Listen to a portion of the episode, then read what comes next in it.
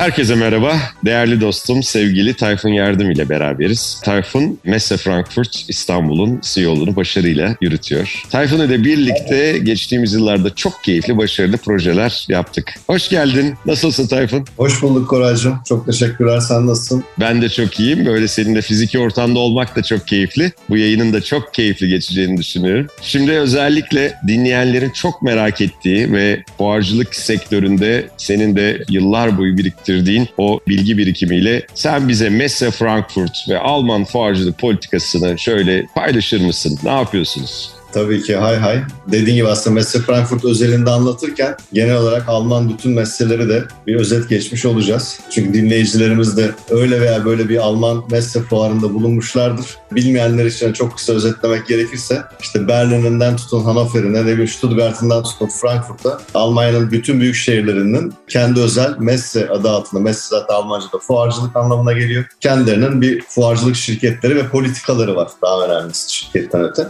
Messe Frankfurt özeline dönersek bizim şirketin çok ilginç bir hikayesi var. 1240 senesinde yani tam 782 sene önce bundan ikinci Frederick Ascoli de İtalya'da kuşatma altındayken tüccarlar geliyorlar görüşmek istiyorlar. Buyurun diyor nedir derdiniz? Tüccarlar diyorlar ki ya biz mal götürüyoruz. Haydutlar yolumuzu kesiyor. Malımızı alıyorlar. Yani mal almak için para götürüyoruz veya altın götürüyoruz döneminde. Haydutlar yolumuzu çeviriyor. Altınımızı alıyorlar. Bize diyorlar bir çare. O da diyor ki Frankfurt'ta şu anda bizim fuar alanımızın bulunduğu yerde bir bölgeyi çeviriyor. Dört tarafına duvarla örüyorlar. Diyor ki Ascoli'den de Frankfurt'ta şu güzergah üzerinde malınızı veya paranızı taşıyabilirsiniz. Frankfurt'ta da gidip şurada alışverişinizi yapabilirsiniz. Tüm bu güzergah ve bu alan diyor benim şövalyelerimin koruması altında. Daha o dönemde bu alanı parselleyip belli de bir takvim koyup atıyorum Ocak ayında diyor ki işte tüketici ürünleri gelsin. Şubat ayında tekstilciler gelsin gibi. Aslında modern dünyadaki fuarcılığı başlatıyor. Oradan bugüne nasıl geliyor? Tabii yıllar boyunca politikacılar da bu işin faydasını hissediyorlar. Çünkü ben her zaman söylerim fuarcılık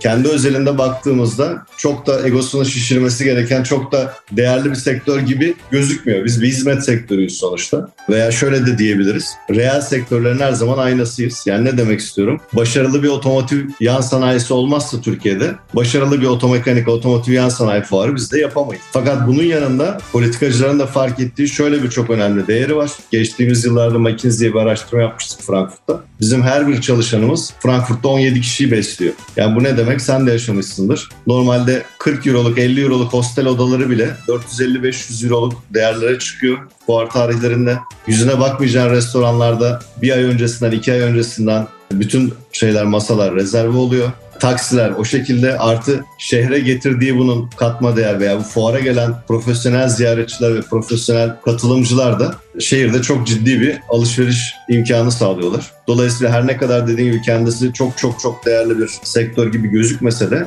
ekonomiye ve bölge ekonomisine inanılmaz faydalar getiren aslında bir taraftan da bir turizm modeli. Çok büyük bir ekosistem aslında. Bakınca on binlerce insanı bir yerde toparlamak, onları belli bir lokasyonda bulundurmak, o şehre hareket vermek, hatta o şehrin isimleri bile artık zamanla oradaki fuarlarla arılmaya başlıyor. O dediğin şeyi çok yakından dene, deneyimledim. Hatta işte beraber işbirliği yaptığımız fuarlarda da ülkeler arasında bir köprü, baktığın takdirde bütün iş dünyası arasındaki o gelişme aslında çok değerli bir nokta ve sen de hani Messe Frankfurt İstanbul olarak bence çok önemli fuarlarda hem bulunuyorsun hem de Türkiye'de o fuarları getiriyorsun. Şahane iş çıkartıyorsun onu söylemediğim Tayfun. Teşekkür ederim sağ ol. Şimdi gündemimiz biliyorsun bir türlü bu noktaya da şey yapamadık. Yani yaşamıyoruz da pandemi hayatımızda sürekli yaptığımız planlarda bunu göz önüne alıyoruz. Ve pandemi sonrası da ivmelenen bir dijitalleşme trendi var. Ve bunun fuarcılık sektörüne olan etkisi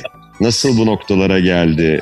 Bu insanların işte seyahat ve kapalı alan fobisiyle beraber nasıl belli bir noktalara geldi? Yani artık bugün bir davet gelince bakıyoruz kapalı alansa ha buna şu anda gitmesek veya gittiğimiz takdirde işte çift maskelere kadar dönüşen bir hayat var. Peki bu dijitalleşmeyle fuarcılık nasıl bir potada yürüyor? Şimdi çok güzel bir kelime kullandın orada Koray. Özellikle teşekkür ederim onun için. İvmelenen dedin. Çünkü birçok yerde sanki şey gibi bir algı var. Pandemiden önce dijital diye bir şey yoktu pandemi esnasında bir anda böyle bir sürpriz yumurtadan çıkar gibi bir anda bir dijitalleşme çıktı ve bütün fiziksel yaptığımız işleri bir kenara koyacağız. Bugünden itibaren hepimiz Matrix'te yaşayacağız gibi bir algı oluştu. Aslında tabii ki böyle değil. Takdir edersin yani 782 yıllık bir firma olunca gelecekle ilgili de birçok projeksiyonlar, tartışmalar biz sürekli yapıyoruz. Ve tam tarihi hatırlamamakla beraber bir 12-13 sene öncesinde biz zaten tüketici ürünleri konusunda dijital platform diyeyim, dijital fuar demekten çok hoşlanmıyorum. Çünkü ister istemez insanlar fiziksel fuarla karşılaştırıyor ama bir dijital platform çalışması yapmış, yani yapmaya başlamıştık. Ama şu çok kesinlikle doğru bir kelime dediğin gibi. Pandemide ne oldu? Bu iş ivmelenmeye başladı. Bir de şunun altına çizmek lazım. Fuarcılık derken aslında çok çok genel bir konudan bahsediyoruz. İngilizce'de bunun çok güzel bir ayrım var aslında. Fair ve trade fair diye ayırıyoruz. Türkçe'de biz hepsine fuar diyoruz. Aslında bizim yaptığımız iş trade fair yani ticari fuarlar yani ne demek? B2B işler yani bizim yaptığımız işte bir taraftaki de iş adamı, diğer taraftaki de iş adamı. Yani son tüketiciyle aslında birebir çalıştığımız tek örnek şu an aklıma gelen benim. İşte İstanbul'da yaptığımız motobike fuarı.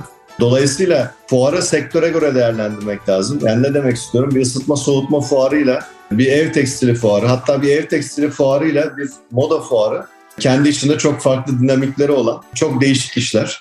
Bunu pandemide çok daha da net gördük. Evet kimi işlerde dediğimiz gibi bu dijitalleşmenin hızlanmasıyla birlikte dijital eklemeler de çalışmaya başladı. Ama mesela Türkiye özelinde biz deniz ihracatçı birliklerinin de arzusu ve isteğiyle yoğun da çalışmasıyla pandemide bir dijital etkinlik düzenledik diyeyim. Onlar gene fuar demek istediler. Aynı şey orada baş, değerli başkanımıza da söyledim. Dedim ki bunları lütfen fuar demeyelim.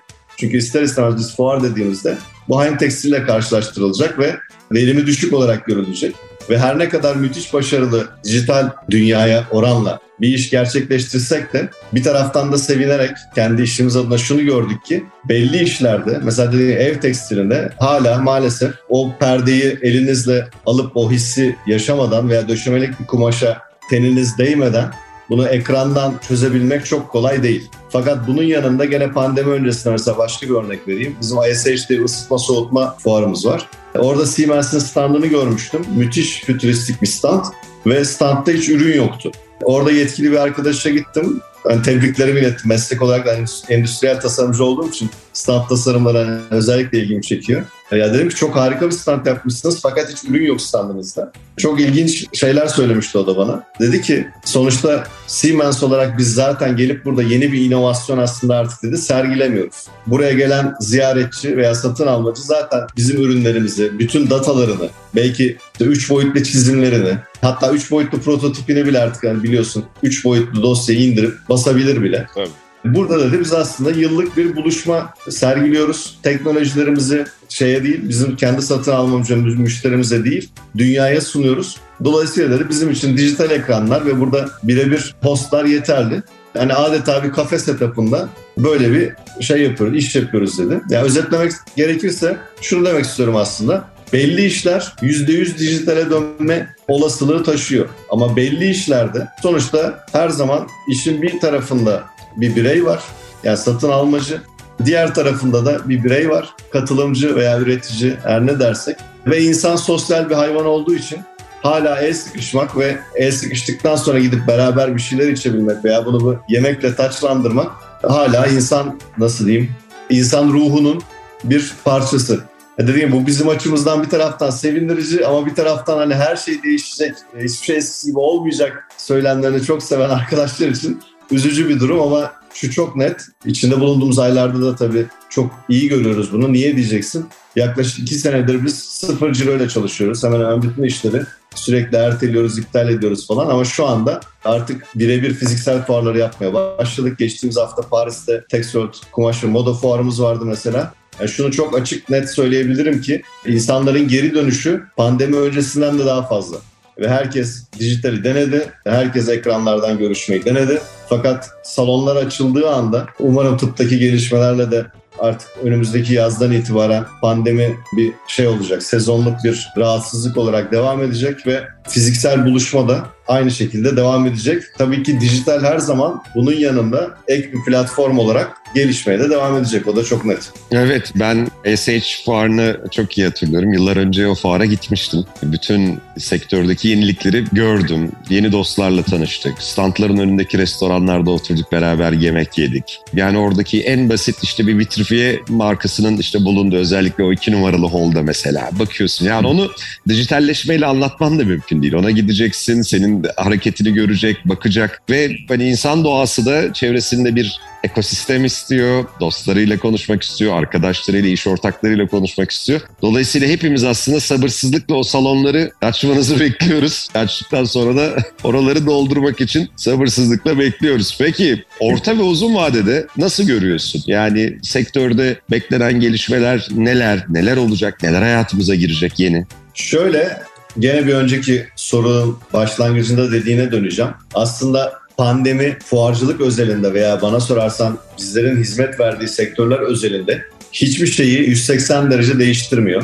Sadece olması başlayan değişimleri katalizör etkisi görüyor. Ya ivmelendiriyor, hızlandırıyor ya da yavaşlatıyor. Burada da böyle bir şey vardı, değişiklik vardı. Mesela bizim yıllardır en büyük işlerimizden biri Frankfurt Otomobil Fuarı. Fakat otomobildeki yani otomotiv sektöründeki gelişmeler, otomotivin çevreciler tarafından adeta bir öcü olarak adlandırılması bence çok da acı bir şey. Yani o ayrı bir tartışma konusu. Uzun uzun onu ayrı bir konuşuruz. Tabii tabii. Yani şu anki medeniyetimizi sağlayan şeylerden biri otomobil.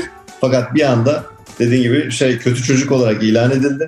Bizim şeylerde yöneticilerimiz de biliyorsun mesela Frankfurt'un hisse yapısı %60'ı Frankfurt Belediyesi'nin, %40'ı da Hessen eyaletinin. Dolayısıyla politikayla maalesef çok bağımlı bir iş. Politikacılar bu protestoları görünce mesela otomobil fuarı artık yapılmama kararı alındı. Otomobil fuarı değil de farklı etkinlikler olarak yapıyoruz. Ama dediğim gibi tekstile dönersek mesela tekstilde ben fuarcılığın insanlık var olduğu sürece yani yüz, fiziksel fuarcılığın devam edeceğini düşünüyorum. Yani buna sektörel bazda bakmak lazım. Mesela işte bizim İstanbul'da yaptığımız genel az önce konuştuğumuz motobike, motosiklet, bisiklet ve aksesuarları fuarı inanılmaz dinamik bir sektör. Satın almacıları çok farklı bir yapı. Yani şuna inanıyorum ki pandeminin en şiddetli günlerinde mesela biz bir motosiklet fuarı gerçekleştirseydik bütün tehditlere rağmen o salonlar gene de dolardı.